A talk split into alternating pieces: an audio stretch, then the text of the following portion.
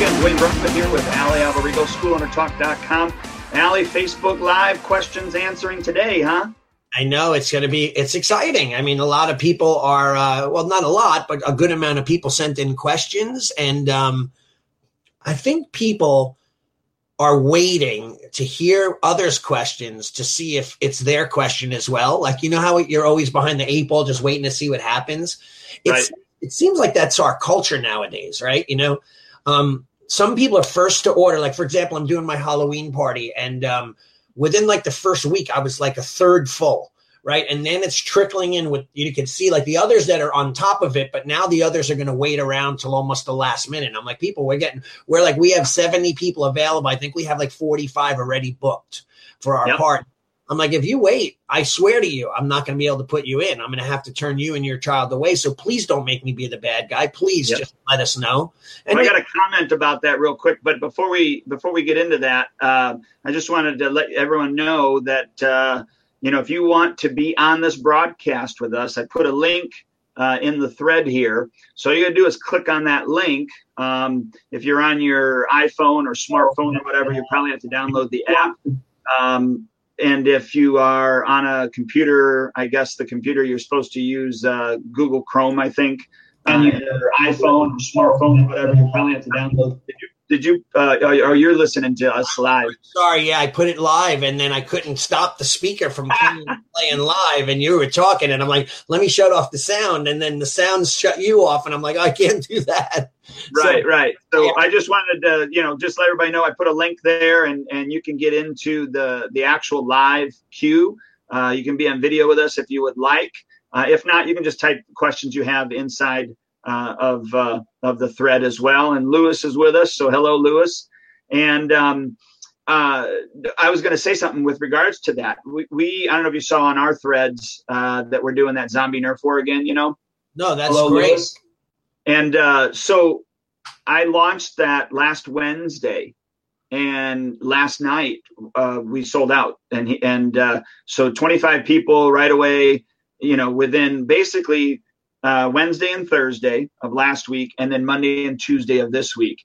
Right. And my instructors last night had to turn away four people uh, because you yeah. know again, and, and and and he said something to me. He goes, "Well." Uh, he said, but that's for people that we're not servicing. I said, right. I said, but we we put a limit on it. Everything said the limit, and yeah. I said it's good that we had to turn them away because now they know that we're for real.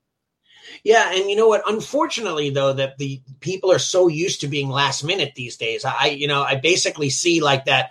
Uh, you know, they're waiting for something better to come along. Like, like my friend, my friend when he was younger, and he would say he would describe dating as taking time with someone while waiting for something better to come along. Right, that was what dating was for him. So, uh, yeah, it's it was interesting for me that uh, you know even with you know, so you have those people that will right away, bam, they're on it, right? Like, they, hey, listen, you got to get in, they're in, right? Then there's that other group I, I would call the second wave or the second phase of people that are actually, uh, they'll do it, but they're not going to rush to the first second, but they'll do it a little bit after. Then there are those that, man, they'll wait till the very last minute. If, and then, oh, by the way, an hour before we'll get calls. You still have space open. Right. And, and normally, we even if we did have space open, even an hour or a, a, day or two before, we would say no, only because you know we had to make make uh, you know accommodations for food, staff, and all that other stuff. But um, we have a Halloween party coming up too, where we we're probably going to have seventy kids at it, right? And we're right now at least about a little bit more than half full which is phenomenal for me. I'm excited, you know. So I mean that that's a good day. It's controllable. We have a haunted house, so it's really just a cool thing that we do, and um, I, you know, parents love it, and they most of them jump right on it. Well, let's get into uh, uh, the first question that you have. And before we do, again, I know we have some new people that just got on. Um, if you'd like to ask us any questions, you can type it in the thread, or if you want to be with us on live, uh, you know, on the Facebook Live here, I put inside the post uh, a link that you'll have to click and uh, and you can get on live with us through either uh, the app that goes along with the program that we're using and or uh, Facebook or excuse me um, uh, uh, Google Chrome. You have to go through Google Chrome if you're going to do that. So what's the what's the first question we have? Okay, so we did have a few, and the first one was uh, interesting because it came from one of our viewers, who's my student and uh, partner, um, Lewis, and he said that you answered a great question of mine the other day about exciting drills, and um, he says uh, maybe you can talk about how to keep the training floor exciting, right? So I have a DVD that um, this DVD I did, geez, it's got to be 15, 18 years ago, uh, or at least that long ago. And um, that DVD has taken me all over the world because people have seen the DVD, purchased it, and said, hey, this guy's a good instructor. Let me bring him into my school. I've gone to Australia, to England, to Scotland, all through this crazy DVD. And um, anyway, long story short, it's all about different drills that make a classroom exciting. But let's why don't you take the intellectual part of it, right? Like what what is more to it than the physicality, right? It's how we approach the class and so on. What's your approach? Why don't you share that with the listeners? I like that you said intellectual as if I was uh, going to say something smart. Uh, well, first off, I, we're talking retention here, basically, and disguising repetition as well, right? I mean, that's kind of what we're talking about. Yes. Okay. Um, well, okay, first off, you have some individuals in your classroom that um, need to have that variety uh, from a psychological point of view. They they they're just not going to whether it's ADD or ADHD or whatever it is. Uh, the the the same doing the same roundhouse kick the same way over and over and over again is going to drive them out of your school. Right. So um, you know one of the things that we do uh, is we will we will take a kick and uh, I, I put it to my staff and I say, you know, what are some unique ways that you guys are teaching th- this and what are some other opportunities that we can come up with? And so whether it is, you know, kicking the pad to basically learn it, right? Uh, or kicking in the air to basically learn it, kicking a pad, doing multiple kicks with it, and then, you know, doing, uh, uh, kicking drills back and forth. And there's like there's numerous drills, right? I mean, there's endless drills going back and forth with a partner, then putting it into a self defense scenario, all those type of things. But but to say, uh, you know, I, I, again, I don't know if I'm intellectual with this. I I, feel like you uh, set me up for failure here. Uh, no, but, everything you're saying is in, oh. intellectual. I think that you know that I'm talking about from what I meant to use. Maybe it was the wrong word because it put you on the spot. Was uh, but more from the the more mental side rather than the physical side. Like you could get up and start showing us a drill.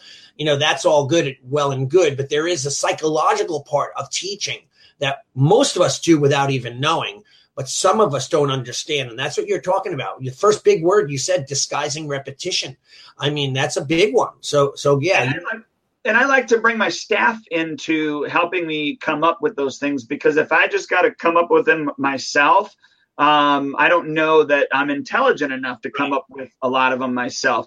But by getting my staff involved, or it could be your storm team or leadership team or whatever, uh, there's also a buy-in that happens because what sometimes, right, or I should say, even often is the case, they come up with a better idea or better ideas than I would have, and now they've they've given um, of themselves to the studio, and then when we start using those things, and we you know come up with a name that this is the you know master beam drill or this is the you know whatever uh, it it it uh, also has this buy-in and this ownership that's involved along with it, which I think creates uh, longevity with those individuals and also, you know, uh, the other individuals that are learning the master beam drill or learning the master Kent drill or whatever it is. Right, right, right.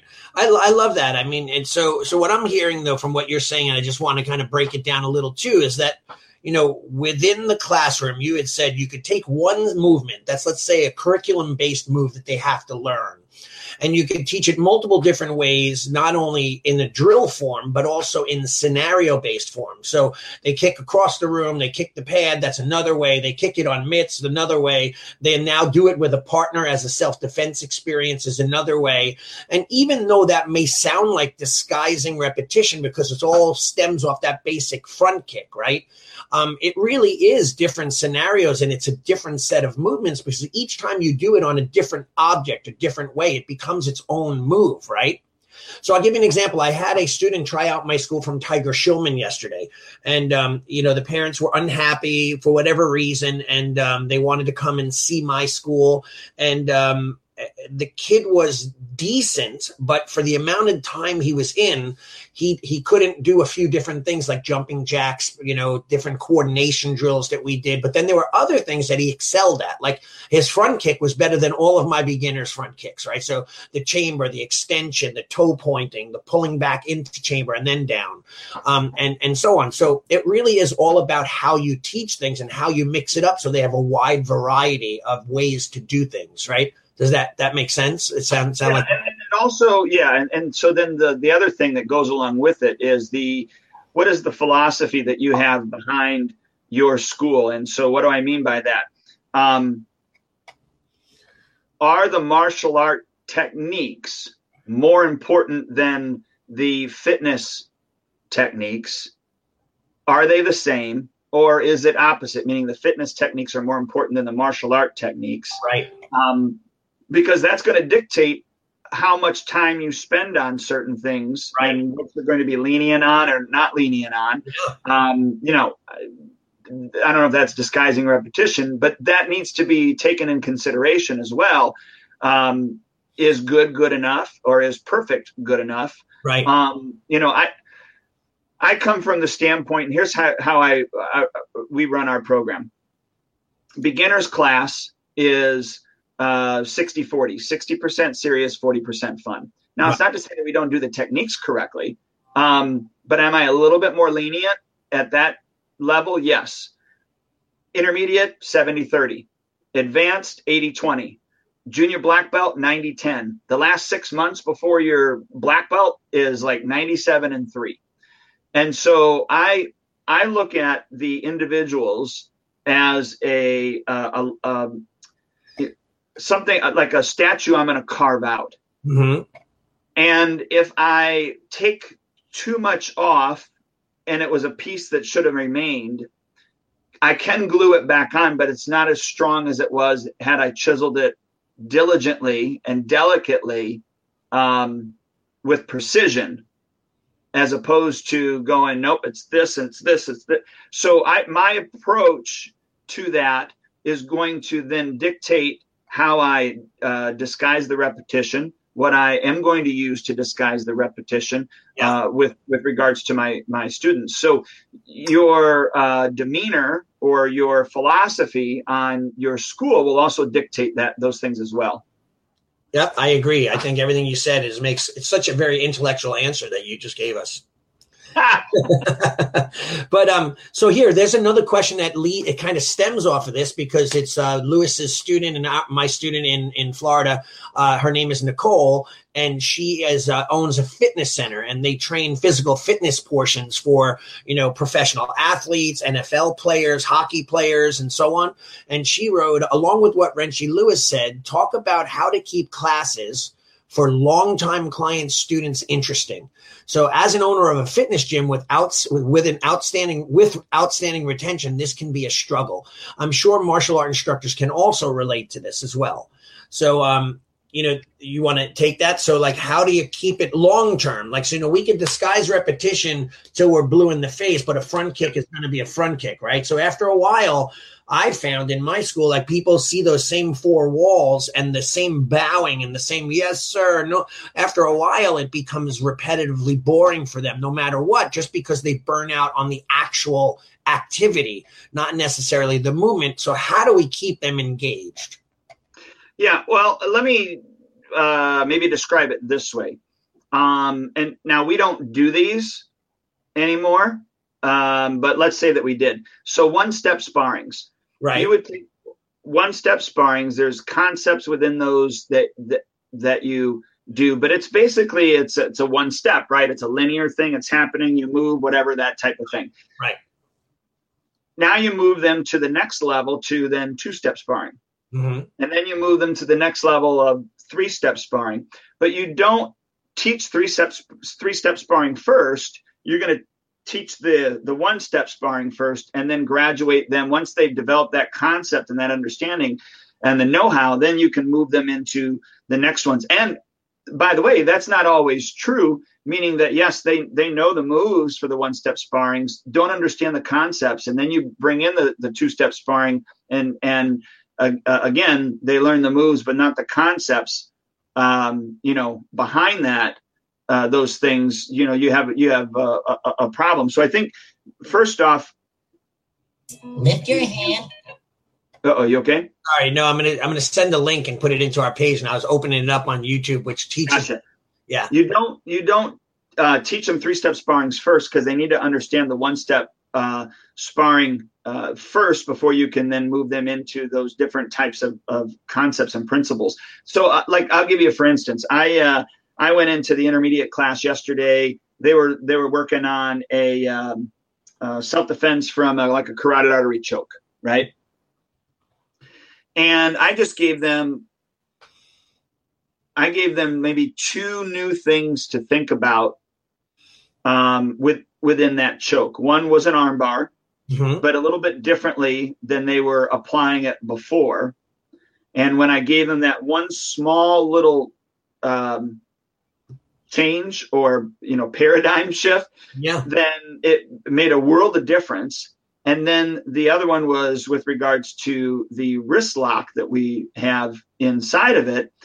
Um, I had them rather than focusing on the wrist, I had them focus on the pinky knuckle with regards to the lock. And I don't know what we we call this uh, Mach Mach uh, um, six, but it's this lock here, right, where you, you're turning the pinky inward. Um, and it's not just the wrist that that the lock is on. It Right. really the pain's going to come from um, yeah. The metacarpal and the pinky, that bone right there on the end of the hand, right? Yeah. And so now we first taught them um, big motor skills just so they could understand the movements first.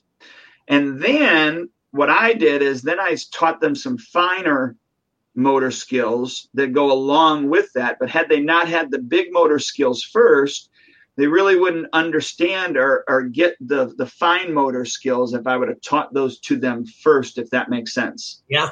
And I think that helps to build the longevity. When somebody's doing a technique and then you're able to come along and say, great, man, you understand the big motor skill concept behind it. But now let me start to show you this fine motor skill concepts behind it and then the applications that go along with that. Yeah. And I think that can be strategically done, meaning at beginner level, you know, again, you teach this and then intermediate this and that it so it, it starts to become more fine, fine, fine as as time goes on. Right. Yeah, I call that. I go to my kids. I say to them, "It's." I point to my head and I do this, and I say it's laser beam focus. Right. It's like taking a big bright light and condensing it down into this fine beam. That light, when becoming a laser, could cut through steel. Right. So it's all about expertise. I put in this thing for, with SpongeBob called the lid. I wish we could watch it with everyone, but maybe people will click on it. It's sometimes how I feel as a teacher. It's hysterical. I show it to my students too, so it's not like a secret that I'm that I'm thinking this, but um, it's all about you know uh, SpongeBob asking this guy to take the lid off of a container, and he says, "Touch the lid," and the guy puts his hand in the air. Touch the lid. He touches the desk, and and it's our struggles of getting people to actually realize the words or understand the words we're saying. So in my my uh, point to Nicole as well, I think it's so so important that she um, understands that like martial arts, fitness, gym, whatever, is you have to always inspire the desire for people to want to keep to learn, at, especially. So that it's so important. Like you know, when brand new students start, they'll come to your events, they'll they'll buy the equipment, they'll do the seminars, right? And as they get and stay longer and longer, they they consider themselves dedicated because they're regulars, they keep going, but they're less likely to engage because the excitement is worn off. It's like I always equate it to marriage where um or dating when you meet the girl or the girl meets the guy and you know he laughs and snorts and the the spouse says oh my god that's so cute right and you know the first time they spend time together he snores or whatever it is and you know and they're like oh that's cute you know and then after a few years of it they're like oh my god am i going to wake up every day next to this person snoring and snoring Right. It starts to get on your nerves. It's just called complacency. I teach that to my parents all the time in the dojo. Like complacency breeds contempt. The more we feel like, hey, we're comfortable here, we're we're used to it here, um, and we have to break that cycle of complacency. We have to always keep them on their toes. Sometimes throwing them for a loop. Sometimes changing the workout entirely, changing how you approach them. Maybe you're so sweet and kind and caring. Now you got to be a little tougher with them, or stronger with them, a little bit maybe more serious, and sit down and have a conversation. Say, do you really want to do this anymore? Because if not, why bother coming here and going halfway? You know. So it's about really connecting, and that's why I say to to uh, Nicole and uh, back to Lewis as well. It's about connecting with those students, and also my only last thing is treat every single student as an individual because yeah. everyone has their own specific needs, wants, and desires. So get in their head and find out what they want. It's not about the masses. People aren't coming in the masses. They're coming, they happen to be thrown into the masses, but they joined as an individual. So stay on that individual. Does that make sense? It, yeah, no, it makes perfect sense. The other thing I was going to add alongside of that is at each um, either belt level or system level, meaning like again, I have beginners, intermediate, advanced, junior black belt, black belt. If I were to, um, if let's say uh, beginners has a concept or a theme or a uh, philosophy as a beginner, and then intermediate has that same thing, and it goes back to what you said. It's this, it's this uh, laser beam focus yeah. point that moves on in. Um, I've not done this, but I've, I've definitely talked. And I've even talked to Kenny uh, Bigby, our friend Kenny Bigby, about this. Yeah. Is not just a saying, but some sort of philosophy as a white belt, right? You know, and and and uh, so not only having a student creed, but having a belt creed, right? That would move them forward in their progression, and then on top of that would be the the the theme for that belt. So obviously, like white belt, we just we we were uh, throwing ideas back and forth. But as you know, a white belt is a black belt that just never gave up. Right. And that would be the theme of a, of a white belt. It, this is brand new. It's going to be tough, but here's you know you you just you can't give up. And yeah. then at yellow belt, you know, I, I always say that yellow belt doesn't stand for chicken in our system. You know, um, and I don't know if that's the the the the creed that I want as a yellow belt, but something like you know what I mean. Yeah. And I was just thinking, man, what if every single belt level had a a purpose or a mission or a creed? And I know everybody is an individual, but if we were all to look at our stats, we would probably see that at a specific level, more people quit at that level. Right. So if we were to be able to drill down on that level and understand maybe why and change what we could change, but if we could definitely change the the focus. So for instance, let's say for me it's a red belt with a black stripe, which we call the Chodan Right. So let's say that that's where it's at. And we came up with some sort of creed that pre-framed them uh, that said something like, you know, Chodan is the hardest level uh, to date, uh, but and I'm just trying to make this off the top of my head. Yeah. Uh, but knowing that gives me the power to overcome that, or just something. You know what I'm saying? Yeah. But if if if we were to match the progress with the um, input, like the mental uh, right. input and the words that they're saying, right you know, okay, so you know, why why do people buy a product? Well, they have a need, and that that individual marketer is speaking to that need, meaning that there's a conversation that's already going on in their head, and then that marketer just comes alongside with that conversation. Well, what if our creeds did that? What if they generically? This would be generic, but but every single belt had a different creed, and generically not every student, but most students have uh, those same problems at those levels. Right. Um, and if those creeds matched those problems and were able to get 80% out of the 100 that are going to stop at those levels, you know, so every level has 100% uh, of the people. So if you have, let's say, 20 people uh, and uh, or 20 people at that level and and always one person quits at that level Right. always right? Right. if that could salvage that one person at that level every single time or almost every single time or 80% of the time you would then over a period of time keep 80% more of those people at that level Right. Right. That would be the generic way of i think psychologically and mentally uh, either preparing that person for that level or, or getting that person through that level Yeah. and or this would be the harder one coming up with different philosophies and creeds for different challenges that are happening to individuals and then you would have to assign that to that individual which i don't know i think that would be harder Yeah, I, I love I love what you're saying, and it's interesting. I um I have that in each one of my Kyu level sheets, which is the sheet for each belt level, and um, I developed that many many years ago. In fact, I did it in 2009 when I came up with this uh, new curriculum written out. So let me just read to you. Like, so Mu Kyu is my beginner level. Mu is beginner, right? And um, before white belt. So it says, uh, this is the beginning. In the level you begin your journey in the martial arts with no beginning and no end, you will develop the martial art mind and the beginning to develop the character traits of the ninja, a spiritual warrior. Um, this level, you have to learn to rate yourself on a scale of one to 10, never giving up, and the desire to become stronger and healthier. That's the first level of what that mindset we're trying to get around that belt level. However, I have to tell you, it's on the sheets, but we really never talk about it. And along with it, we also assign a, a certain level of physical exercise. They have to do at that level, um, be able to do five jumping jacks, I mean, five uh, push ups, five sit ups, and 20 jumping jacks with and without your arms, right? So then um, at my second level on the Kyu level, it says at this, this is white belt now. At this level, your journey has begun. If practicing regularly, the martial arts becomes a part of your daily routine. Your mind, body, and spirit is getting stronger. As you develop the black belt attitude, you are now faced with your next personal challenge. Um, learning the concepts of healthy competition and how to train with a partner, your uke, and, and, and without a partner. And then, of course, the physical exercises are elevated 15 push ups, 15 sit ups, 40 jacks, hands with and without your arms. So I don't see. I wonder.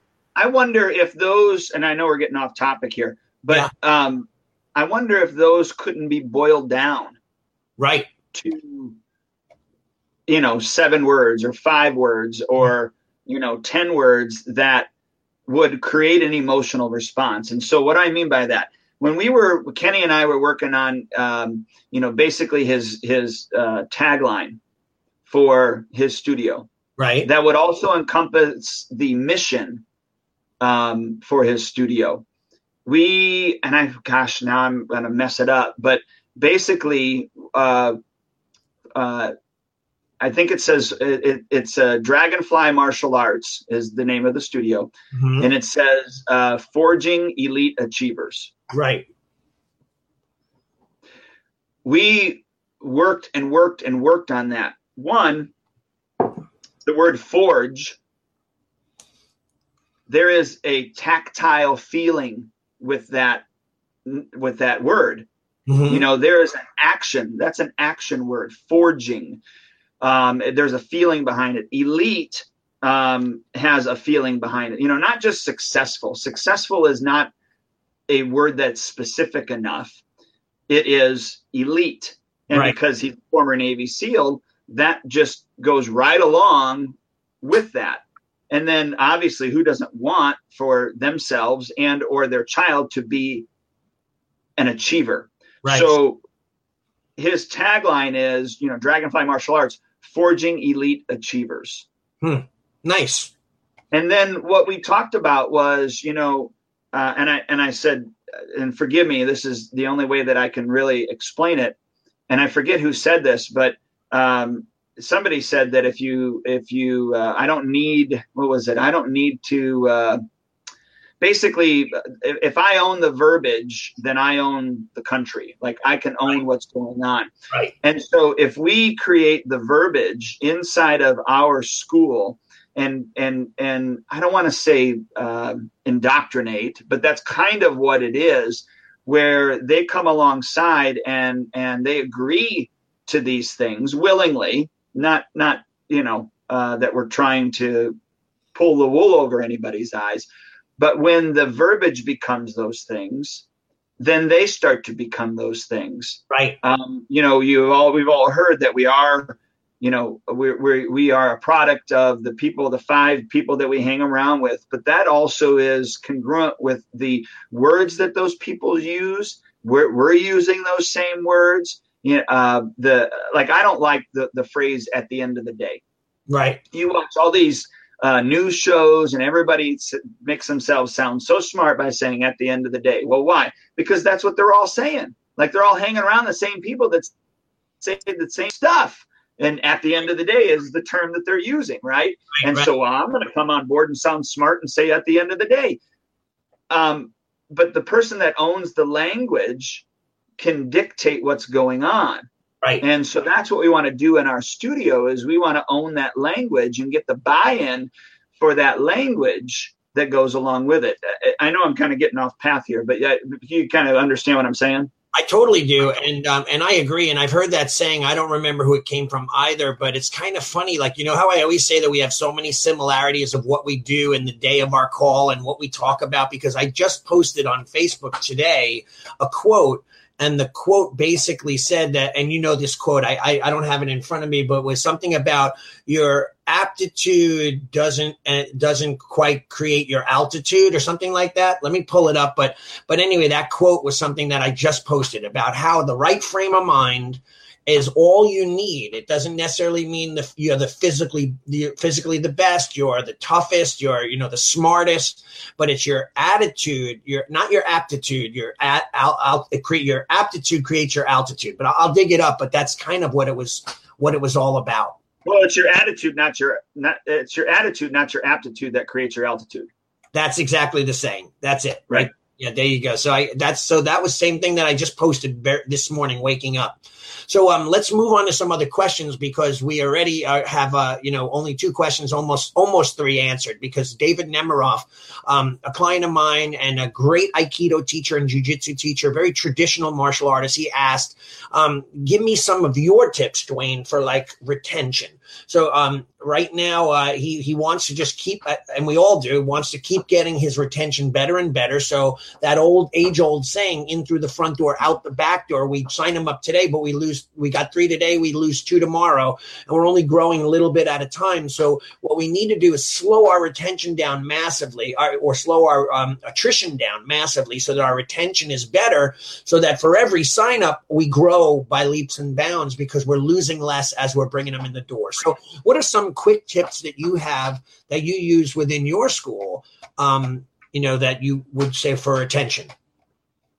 First off, uh, if you're not keeping statistics on how many people you're losing and how many people you are signing up, that's the first thing.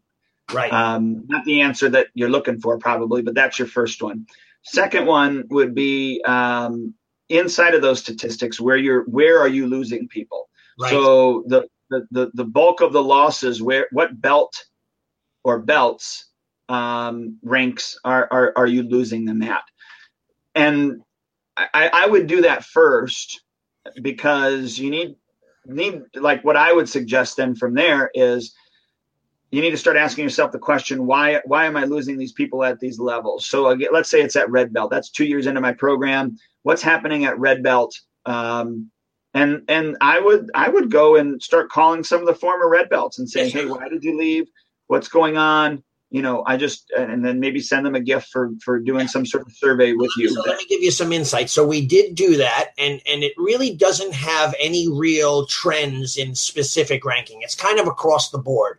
You know, sure. maybe a few adults, a few kids. So, um, you know, I we we looked into that, and it's kind of hard to kind of narrow it down. So, um, we did offer and we didn't do phone calls but he also has a checkout you know quit questionnaire um, but it doesn't have an ethical bribe. I just told them that yesterday. Offer them a five dollar starbucks thing if they give you you know a good uh, questionnaire and fill it out honestly right? So that's something too but so he doesn't really have that. So my suggestion to him was to really analyze the classes right? To you know to see what people like and maybe you know is is it him teaching or a student teacher or whoever? I have you know three or four teachers. Who's the who keeps people having fun? Who who has a boring class? Who grumpy old shihan Allie say, um, yelling at the kids sometimes. Like, what what is it that jazzes and keeps people going? Um, so, what are your thoughts on that? No, I was gonna. Yeah, that's the next level I was gonna go to. Is uh, we we personally try to keep the same instructors at the same level, so that when we are tracking uh, our quit ratio, I know who's teaching those classes. Um, so I know approximately if it is an an instructional problem, who that problem is. If right. that makes sense. That totally. And, yeah, and then uh, the next the next thing is uh, all the other ways that we can get our students and or you know uh, parents to be connected inside of the school, and so some sort of regular progress checks. Maybe that's help happening at specific belt uh, levels. So meaning once they graduate out of beginners and they're moving into intermediate, having some sort of progress check with the parents to see uh, what their or the person if it's an adult, what their goals were up until this point. So, kind of like the whole black belt success system, right? You know what you want, have a plan, a success coach, take consistent action, review your progress, and then renew your goals. So, at that time, it would be review the progress and then renew the goals. And that could happen strategically at, at not probably every belt level, but uh, every uh, class change, meaning for like for me, from beginners to intermediate, intermediate to advanced, advanced to junior black belt, you know, junior black belt to black belt. What are your goals now? You know, that type of thing. If it's a kid, continually getting that buy-in from the parent, that those um, sessions, if you will, are going to be vitally important because they're the ones that are going to keep their kid going or not. What you know when they want to quit, type thing. They're the ones are going to say, you know, uh, and so getting that buy-in from the parent and strategically, I would say letting the parent know that, you know, so for like, for instance, we, at beginner level, I let the parents know that there's going to be a part in our intermediate level that their kid may want to quit because they're they they don't like sparring. That's what I hear, right? I don't want my kid doesn't like to get hit. Maybe the parent doesn't like to see their kid get hit. Yeah. Um, and they, one of your parents say that? Yeah. About that, right? Yeah, yeah. In that interview that we did, um, but uh, you know, being but understanding that that's your kid getting punched in the nose isn't part of the process, but it is part of the process, and that needs to be crafted in a way that is palatable, and that would be probably like something like that would need to be said at that meeting, meaning moving from beginners to intermediate, getting them to understand that here's here's the reason why this happens. Uh, getting testimonials, like so, for instance, uh, I don't have many students that um, fail at the beginner level, hardly ever. I don't have many at the intermediate level that hardly ever fail, but at advanced junior black belt, I do. And so, like, I'll give you for instance, I had one lady, um, her child failed, and she was not happy with her child failing, but she knew it was her child's fault. Right, right. And so I asked her, I said, Would you mind writing a letter on this whole experience? Not only just, you know, what happened, but because this was probably, I asked about six months after her child that happened, and then her child actually got through it. And the and everything that went along with it. And I said, Do you mind if I disperse that letter? Meaning, I'm going to give that letter out to people. And she's like, Yes, absolutely. So, at intermediate level, when you're graduating from intermediate to go into advanced, they get that.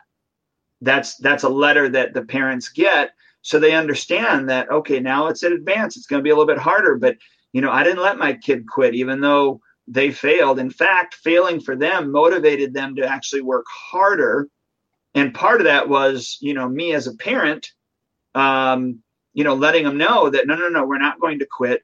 You need to get serious about this and yada yada yada. And so taking those experiences and then strategically put putting them into different things to educate i think that's our biggest problem is that uh, our, our, clients maybe aren't educated enough when they reach these um, uh, points in their life be it with their kid or with themselves, and then how to get through that. That this is normal. This is going to happen. Yeah, you don't like it, but it, it's it's supposed to happen. Yeah, you know what's funny? I just had this conversation with a mom. I'm all of a sudden hearing echo. I don't know why. Are you hearing that slapback echo a little? No, but maybe my uh, volume's too high. Okay, but uh, so interestingly enough, our mom said to me, she did our back to school special. Now, normally they go from a back to school special, they love it, they go into our yearly program. But this mom said, I'd like to do the three month program. And I'm saying, Are you not sure if you want to commit to the year? And she said, Well, you know, we just don't know if he's going to love it for, you know, I said, But three months is really not going to give you enough time. I said, What you should do is commit for the year to show him and set some sort of regularity in his life and, and so on and so forth. And I said, maybe it's you're afraid that you can't commit to the year. I'm, I'm not being negative, but I want you to understand that we want parents like you to want to want to be committed to this program. So if he does want to stop, you say no.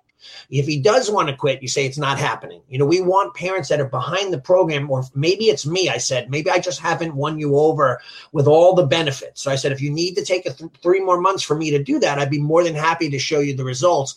However, you should maybe shift your mindset immediately to commitment versus scarcity, right? Or being afraid to commit if that makes sense. So, um, so with with the, I think it's about something that you said. It's all about language and verbiage, right? When we speak to a parent, when we speak to a student, it's how we communicate what we do to them, right?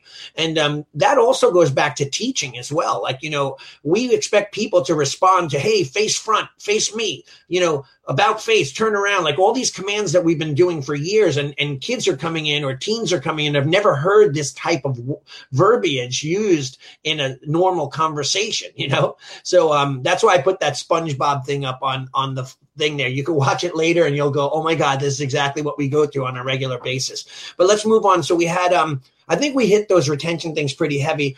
Uh, James had asked, uh, "What is it that you do when you have a parent that has ha- that has a different perspective on their child's ability?" They see things through parents' eyes. In other words, they are not doing as well as the parent thinks they are, and they think that they deserve a belt, and we don't agree, and instructors and students don't agree on that promotion yet. Um, it isn't that they're bad, that they just need more time, but the parents seem to be in a rush to get them to go somewhere. What are your thoughts on that? Yeah. Boy, that one's that one's tough. Um, number one, I think you got to be very delicate in your speech to a parent that is uh, wanting the best for their kid, but they just they just can't see what you're seeing. There there there is no objectiveness to them. Right. Um, and I do I think that you should give them the belt rank? No. Right. Um, but maybe set some sort of and, and not knowing the specifics you know but maybe setting some sort of parameters to say you know hey look johnny's not meeting this this and this um, i'd be more than happy to do a private lesson with him and let's go over these things so that we both can see how this is you know how, how well he does right. and then pointing pointing it out as it happens inside of that private lesson mm-hmm.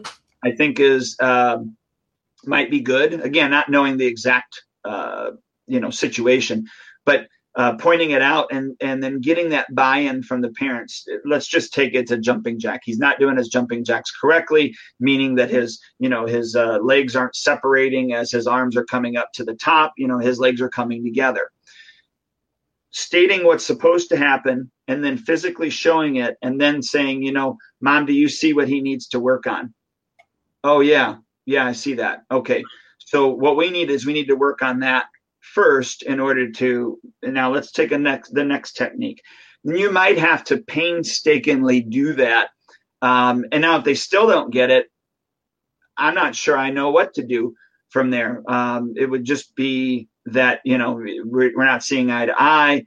You're not having a good time here, Mrs. Jones. Maybe we need to part ways, uh, that type of thing. If it becomes but I just think if you were to do it in a private lesson and, and let them, you know, visually see it and get that feedback immediately from them, yeah. you might have a better buy-in uh, from the parent. Yeah, here's another add on to that. One of my other clients had just recently had a conversation with me on this, and he said that the uh, parent, one parent was up for renewal, and they said they weren't renewing yet. They were looking at other schools because they they feel like their philosophies are different than his. Now, um, their problem was that they said, "Oh, you advertise within your classes and and we don't like when you say you're going to have a halloween party or you're going to you know do a special event or you're going to do this we don't feel that you should be marketing to our kids if you want market to the parents um, meanwhile the person does that in the lobby and puts things out but sometimes we're mentioning events hey we're excited halloween party's coming up. So so he felt like hey maybe i shouldn't do that anymore. You know i said no just because one person is complaining um, doesn't mean you do that forever. And I, I told him what you said to me too. It's like taking that mouth and forming it into that circle and saying those words, no, right? And um, I said that that's important. We have to, you know, our kids aren't going to always get what they want. So not only maybe you don't like the philosophy, but it's a good lesson for your child anyway, because they have to understand that sometimes they don't get what they want. So you, as a parent, if you don't want them to go to the summer camp or go to the parents' night out or go to this or that, um, you could say no, and that's a good lesson too. But I said, well, let me let me say this too, real quick, because uh, we uh, when we do that now, um, we also when we do an announcement. So let's say we're going to do an announcement for the Nerf Wars, right? The uh, zombie Nerf Wars that we have, right. even though it's sold out now. But uh, let's just say it was still open. We just say, hey, look, this is what's going on. Uh, there's only X number of spots left. But listen, if your parents say no, no means what? No, sir. All right. So we covered it. Exactly. I know. And that, that's interesting because certain times when we're fearful of losing people because they might clash with our philosophies, they don't like something we're doing, I used to also, as a young instructor, get nervous, right? Like, I don't want to lose people because, hey, oh my God, if they're unhappy, maybe six other people are also unhappy. However, the one thing I did learn is that, and, and by the way, this happened when I would go out, and I don't know if this ever happens to you, and there's maybe a few people in your class, and you, and I used to moan and groan to the few people that were there. Like, I can't believe it. You know, we have 55 adults and only four showed up. Like, what the heck is going on? And blah, blah, blah. And I'd get all worked up and I'd work them really hard, and I was angry. And then one time, one of my students came to me and said, You know, we're here and we're taking the punishment for the people who didn't show up. And I had this epiphany and I realized like I got to teach to those individuals that are there. You have to create an environment that people love. And if they love it, the few that don't like it, my teacher from Japan said there's always a door. Sometimes it makes them come in, other times it lets them go out. He said, but you're not going to appeal to everyone. And that's why, you know, back when I was a kid, there were like four flavors of ice cream when I was, you know, seven or eight years old. Now there's like 158 flavors, right?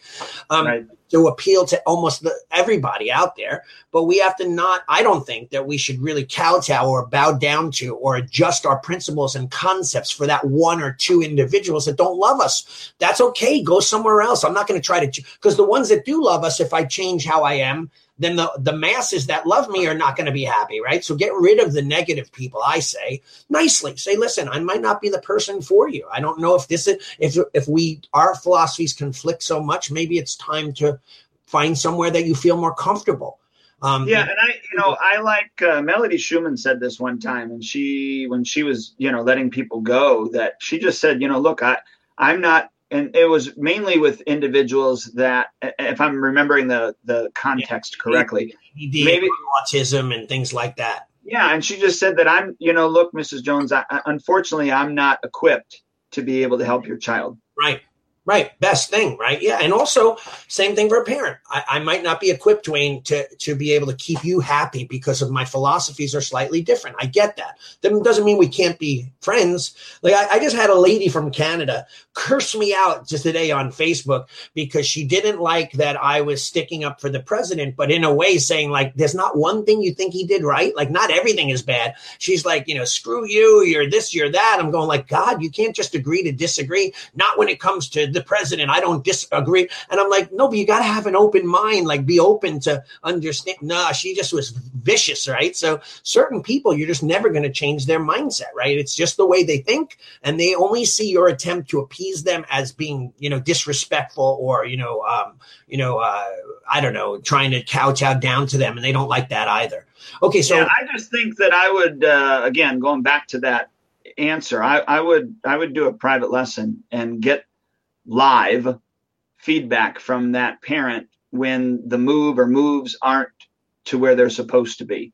Okay, so that answers that question, and it leads into the next one. Was like, and you we kind of touched on this um, funny how they lead into each other. But the next question was from Bert, and he wrote, "How do you get rid of people who are more work and stress than not? What do you do when parents disagree with your principles and how you run your school? Um, do you bend to their will, or do you get rid of them?" And we kind of talked about that a little. But um, what I remember, you told me you had an issue with the parent, and the parent was trying to force you to tell them what your problem was that you didn't like, and you kept saying I can't service you anymore at, at this time. And they're like, but what's wrong? Like, is it, I, I just can't service you. Like you wouldn't give them something to fuel the fire. No. You basically just said, I really just can't, I can't do it anymore, you know? And yeah, I just, that's all I said was I can't service you or your, your children anymore. Yeah.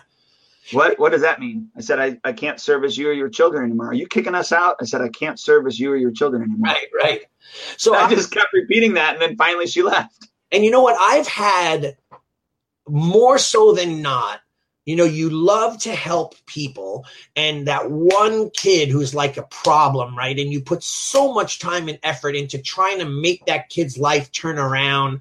And, um, yeah, I, it seems like that in by doing that, you're you're scaring more people away. Like for example, I had a, a child who was autistic, um, a little bit higher on the spectrum, so he was functional within class, but he had his moods. One day he was perfect, the next day you don't know what he would do. He would bite scream, spit. Right. One time, just out of nowhere, my daughter was sitting in front of him when she was younger, and he just punched her in the back of the head for no reason, right? So, of course, I was angry, but you know, I, I kind of kept my cool and, and, reprimanded and all this other stuff. Well, anyway, lo and behold, many parents were very afraid to have their child in the classroom with that kid. So I would lose people without even knowing that this was the case. And um, and then here's the, the kicker after all this time, I would always assign a helper to work with that child. So I was paying someone in essence by the hour to babysit that kid. So I ma- I mainly lost money on tuition, right? And then when renewal came after her second year of me torturing myself two years, right? Um, she says, you know what? We're going to go down the block. They, they said they'd give it to me for $15 cheaper. So if you can't meet or beat that price, I'm not going to c- come. And I'm like, thank you so much that I'm glad you found somewhere else that could handle your stuff because for years I've been losing money on tuition and and I've scared away more students by having your child in the class than not. And and I've had that not only with kids with autism but just troubled moms and parents that are complaining and they're bickering. Always, can I have a meeting with you? Can I have a talk with you? Can I sit down with you? And you're like, "Oh my god, another 20 minutes." One time my daughter was outside doing her homework in a separate office but she could hear the conversation. I talked to this one mom and and it, I felt like Rocky in Rocky One. Um, and you know, I you know, why isn't my son going to get his blue belt? Well, listen, these are the reasons why. Well, how come? Blah blah blah. I swear to God, like forty minutes. Finally, I'm like, okay, uh, do you understand? And then you know what she says to me?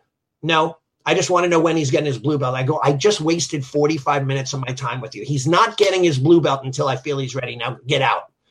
And they didn't renew the following year. Um, but at the same time, my daughter came in and she was like, had a look on her face. She's like, you told her 50 different ways to sunrise, right? How and why. And she just didn't hear a word you said. And at the end, instead of saying goodbye, I understand, she said, Well, no, I want to know when he's getting his blue belt. And then I just said, You're not, he's not. Tough luck, you know, that kind of thing. So I've wasted so much time and lost more people by trying to appease those bad people, bad students, troubled students, bad parents, troubled parents, whatever. Um, so I suggest sometimes is uh, just get rid of them nicely. Well, and that's why you know I created the three strike rule. Um, I took a lot of those concepts from uh, Melody Schumann because she was talking about you know that that that type of stuff, and yeah, so it was uh, quite uh, quite an eye opener. And then we just had to develop you know what what consist- constitutes a strike, and uh, and then move from there, and and then actually follow through with it. But other than that, you know? It, it's it's so it's so much it, where i'm not i'm not letting go people based upon emotion. It's based upon the rules that are written. Right. Right whether you uh, know the rule but we give you chances like you know after you get your when you get your first strike we're going to have a meeting mm-hmm. and, and and and tell you that you know second strike is around the corner if you continue this, and third strike you're out the door. So they already know after the first strike that that there's that opportunity that they could leave. You know what I mean? Right. Yeah. You know, and that's and, and not being afraid to do it. I think that that's the key. Not being nervous about saying, "Hey, listen, um, we just and and look at." I recently had um recently it's within like almost almost two years now um, where I had a student pick up and leave and, you know, drag a bunch of people and, and poison their minds. But when I real, I, I, blame him for it, but then I realize now too that it was a blessing in disguise, right? So I'm happy that uh, these people are gone because they created this environment where I was not interested in teaching anymore, not happy to be at my school anymore because I was always trying to appeal to them and it never was enough. And I'm like, I'm a martial artist with 50 years experience, a seventh degree black belt. I once had a mom, one of these moms, the negative moms, who said to me, You're not teaching that move correctly. And I'm like, I, I can see if they said, Oh, you didn't treat my son nicely, you didn't talk to them this way. But I'm like, How do you know? That I didn't teach the move correctly when I'm the one teaching the move that you've never seen before ever and you have nothing to compare it to. Unless you were in the classroom in Japan with me, um, how would you know? Like that's my point of and it was just that kind of mindset and that kind of poison and toxicity that I had around. Now my school, I, and you know this, I'm so excited, is blissful now because it got rid of all of the you know the illnesses the, the disease within my school through these group of people. We did have one other question but we're running out of time but it was uh, um, Hanshi Terry Macaron who is a um, longtime martial artist in my area. He wrote coming into the holiday season discuss how to post online for student gifts like gift cards for uniforms or books or equipment. It's a good question. Um, so uh, want to end with a quick thing on that and, and we'll close it up yeah, do me a favor. Say the question again because I wasn't listening as if there was a, a test at the end. Okay, so it said, um, coming into the holiday season, discuss how you could post online, like school owners could post online for, for student gifts, like gift cards, uniforms, books, equipment. Like, what's your th- theory on on the, those type of promotions? You do it, I do it. So, yeah, I would say you're probably better at it than me. Um, but yeah, I mean, I, I don't I, see. I don't do like a holiday sale with regards to um, you know come into the studio and that type of thing. I I mainly get my stuff through Century, so I get the Century catalog. I, I put a sticker on it that talks about everything. Um, I put dates on it. We we, we I, I do put stuff on social media um, about it. I put stuff through email to them about it. I got posters up at the studio. We're talking about it in class. Um, you know, so that's that's probably the bulk of what I do. So you sell in class? Like, how dare you? No, I'm just kidding. I, I yeah, no, I do, I do, but yeah, yeah you know what? It, it's subtle selling. Like, it's more reminders than anything else. Like, I'll, I'll tell parents, and I started saying this now, in, and I sent out an email. If you're going to think about buying a Christmas present in the in the fall, you know, the holiday season, think about how you can accomplish two goals at once and save money. Like, for instance, rather than buying the ugly sweater or the video game that might not get played, but little Johnny needs sparring gear, weaponry, and something else, buy that now and get it for him and put it under the tree. Um, they're going to get what they need because you're going to buy it anyway, but it's going to appeal, appease, uh, or appear as a gift um, and uh, they're going to open more gifts, but you're going to spend less money in the long run, right? And also, the second thing I always suggest is if you your kid loved baseball, right? If your kid was a fanatic and he had a favorite team, Boston Yankees, whatever. Um, and you were into it as a parent, you maybe take them to a game, you maybe buy them a hat, you might buy them a yearbook or get them baseball cards or a jersey why are we not as parents doing that with our kids? Because we know that the martial arts is life changing why don't we dig them in a little bit deeper and get them the things that make them tie into the martial arts? And that's something that parents need to do more of. Yeah it, it sells more retail for us but really it also cements them in for a longer period of time. If everything is martial arts they're going to stick around for longer. If you want to push out that time period not as a as a teacher or a school owner, but if the parent wants them to stay longer, you have to keep them engaged longer, right? And you have to give them new things, excite them. Like when people want to quit my school, I often try to upsell them to Black Belt Club. And they're like, well, yeah, well, they're like, why would I want to? They they want to quit. Why would I join the black belt club? I said they're probably wanting to quit because they're so used to doing the same thing over and over again. Why don't we shake it up and put them in a different program, get a fancier uniform, give them some assignments, you know, work harder, go to different seminars and so on. They're like, oh, that makes sense right? And it really does if you think about it, rather than quitting. You know, if you're at the gym and you're sick of working out, get a personal trainer that can be on your back and yell at you and motivate you so that you're forced to show up because they're waiting for you and you're going to pay anyway. Right. Right. Right. Makes sense? Yeah, that's, yeah, that's funny. I'm going to quit. Now let me upset you. Yeah, well, let, well, why would you want to quit? I'm bored. Well, no, you won't be anymore because I have the program for you, right? That kind right, of right, right. I mean, it doesn't work all the time, but it, for a good majority of the people, they think about it and go, "That makes total sense." Yeah. I, they're helping themselves fail because they're only doing the same old, same old every day. You know, the old saying, doing the same thing over and over again, expecting different results. It's the same thing with motivation. You know, you got to change it up. Yep, agreed. Awesome, dude. Good call, man. I love it. I think that you had great insight. You were very, very, very intellectual from, from the start. appreciate it. All right. Well, I appreciate your time, man. All right. Thank you. And um, any other questions, send them away. Put them on the post. Uh, we will answer them afterwards in written form. So, uh, yeah, I just want to say, too, uh, you know, if you're listening to this on the podcast, you know, feel free to go to uh, um, uh, schoolownertalk.com. And on this particular uh, post, I'll also put uh, the video that Allie had put on there uh, with regards to the SpongeBob. Uh, uh, what's that? Watch it yet? No, uh uh-uh. Okay, when you get a chance, you're going to see exactly what I mean. Because if you teach, and it's no discredit to students, it's just generational. And um, it seems more so now than it did when I first opened my school 28 years ago.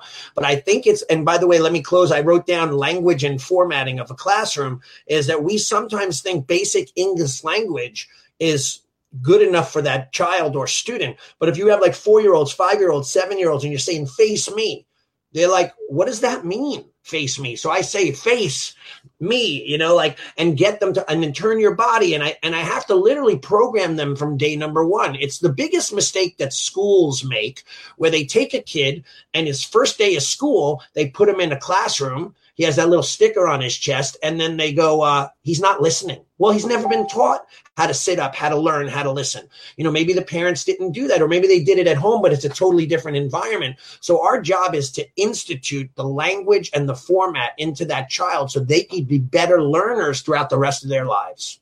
Right. Yeah. So, yeah, uh, again, if you're listening to this podcast, go to schoolownertalk.com forward slash one eight eight. So this is the 188th call, uh, and you can uh, get the show notes, but then also um, watch that video as well. Thanks, Allie. All right, thanks, man. Have a great day. See ya.